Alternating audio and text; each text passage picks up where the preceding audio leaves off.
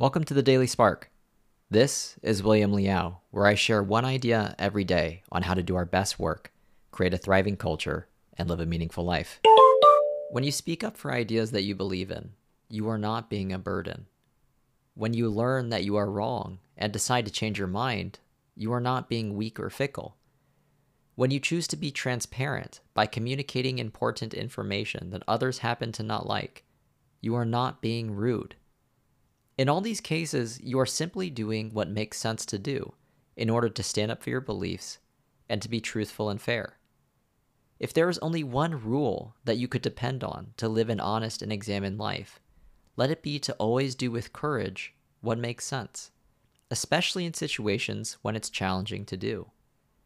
This is not an easy resolve to adopt, but it is perhaps the only one that can offer you a true and fulfilling sense of independence, courage, and empowerment.